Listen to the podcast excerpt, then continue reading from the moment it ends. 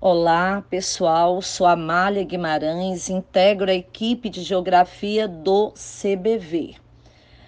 A questão de número 32, ela vem com um mapa da questão agrária sobre a geografia agrária brasileira e tem o um espaço com tonalidade vermelha.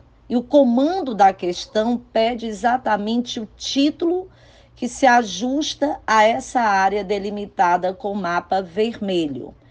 Então, a alternativa A coloca a área de conflitos agrários regionais graves, eliminamos, porque as áreas mais graves estão principalmente no norte, no extremo norte do Tocantins, no Bico do Papagaio, em várias áreas da região Sul Pará, Mato Grosso, e Alternativa B, coloque espaço de superávit hídrico anual, também eliminamos.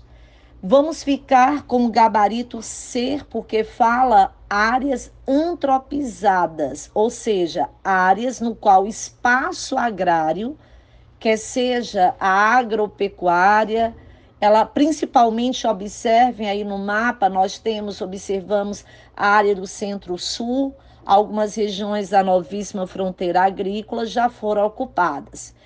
E a alternativa D, o erro é exatamente ser a pecuária intensiva. A pecuária extensiva é o que domina o Brasil. Então, gabarito C para a questão de número 32.